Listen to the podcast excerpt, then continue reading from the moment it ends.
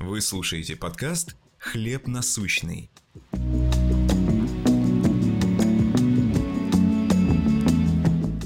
И сегодня мы выходим на совершенно новый, доселе недоступный мета-уровень.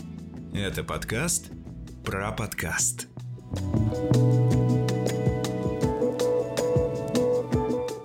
Если вы были активным пользователем интернета в нулевых, вы наверняка сталкивались с технологией RSS. RSS можно назвать предшественником современных пуш-уведомлений, с которыми знаком каждый обладатель смартфона. Если сегодня мы ставим колокольчик, чтобы быть в курсе новых работ любимого блогера, то 15 лет назад для этого мы подписывались на его RSS-фид. Изобретатель RSS Дэвид Вайнер не настаивал на том, чтобы все уведомления были строго текстовыми. В его протоколе поддержка аудиофайлов в качестве новостей была заявлена еще с 2001 года. Но никто этим не пользовался, пока в 2004 году технологией моментального аудиоблога не заинтересовался бывший радиоведущий NPR Кристофер Лайден – Вместе с Вайнером они запустили цикл политических передач, записанных в университете Гарварда под названием Open Source Radio. Вот что об этом говорит сам Лайден. Подкасты — это была свобода по сравнению с традиционным радио. Мы могли выражать наше мнение, не боясь цензуры. Мы могли быть собой, словно мы общались с друзьями на своей кухне. 25 выпусков первого сезона освещали предвыборную гонку в США и стали вирусным хитом. В том числе и благодаря уникальному формату их распространения, или по-английски бродкаста. Достаточно было пройти по ссылке в уведомлении браузера, которая возникала ровно тогда, когда авторы выгружали подкаст в сеть. Нет времени слушать прямо сейчас? Выпуск спокойно можно загрузить в MP3-плеер эм на будущее. Например, в iPod. И вы уже догадались, верно? Браткаст плюс iPod. Подкаст.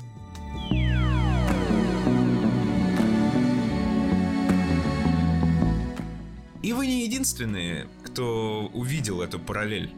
Согласно Оксфордскому словарю английского языка, который назвал подкаст главным словом 2005 года, первое упоминание было сделано журналистом британского Guardian Беном Хэмерси. I was writing about this new phenomenon of automatically downloaded audio programs in about 2004. And so I sort of reread the piece that I'd written and, and realized that the phenomenon that I was talking about didn't have a name, and so I sort of made up this sentence which said something like, But what do we call this new phenomenon? And then I made up some words, and one was audio blogging, and then there was guerrilla media, and then the last one was podcasting. Осознавая потенциал подкастов и невероятное совпадение в нейминге, Стив Джобс решил закрепить новый медиум за брендом Apple постфактум, объявив о поддержке подкастов в конце 2005-го.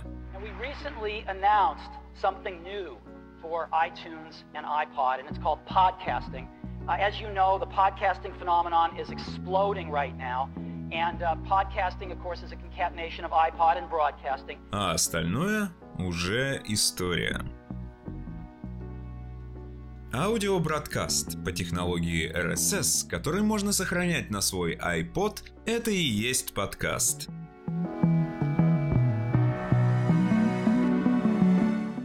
Этому слову было суждено пережить своих этимологических родителей еще при нашей жизни. Apple убрала слово iPod со своего сайта еще пять лет назад. RSS был похоронен компанией Google, когда та закрыла самый популярный агрегатор RSS-фидов под названием Google Reader в 2013 году.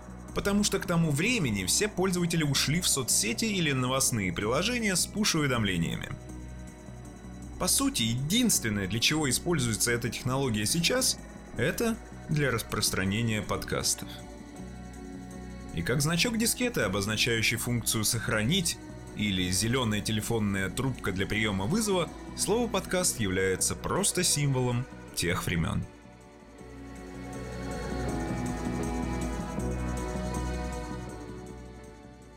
Но подкасты живы и будут жить.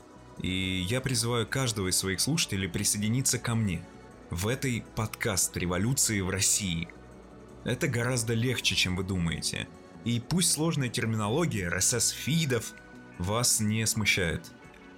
Я пользуюсь приложением Anchor, A-N-C-H-O-R.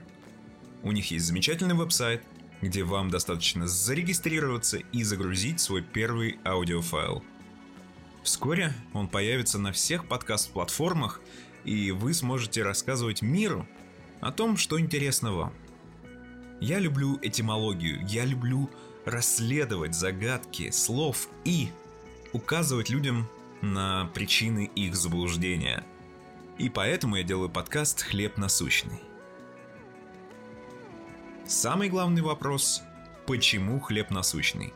Но об этом как-нибудь в другой раз – Спасибо за то, что решили посвятить несколько минут своей единственной жизни, чтобы послушать мой голос. Мне это правда очень приятно. Если у вас есть идеи для будущих выпусков, пожалуйста, пишите в директ instagram.com slash barinboim и становитесь частью подкаст революции.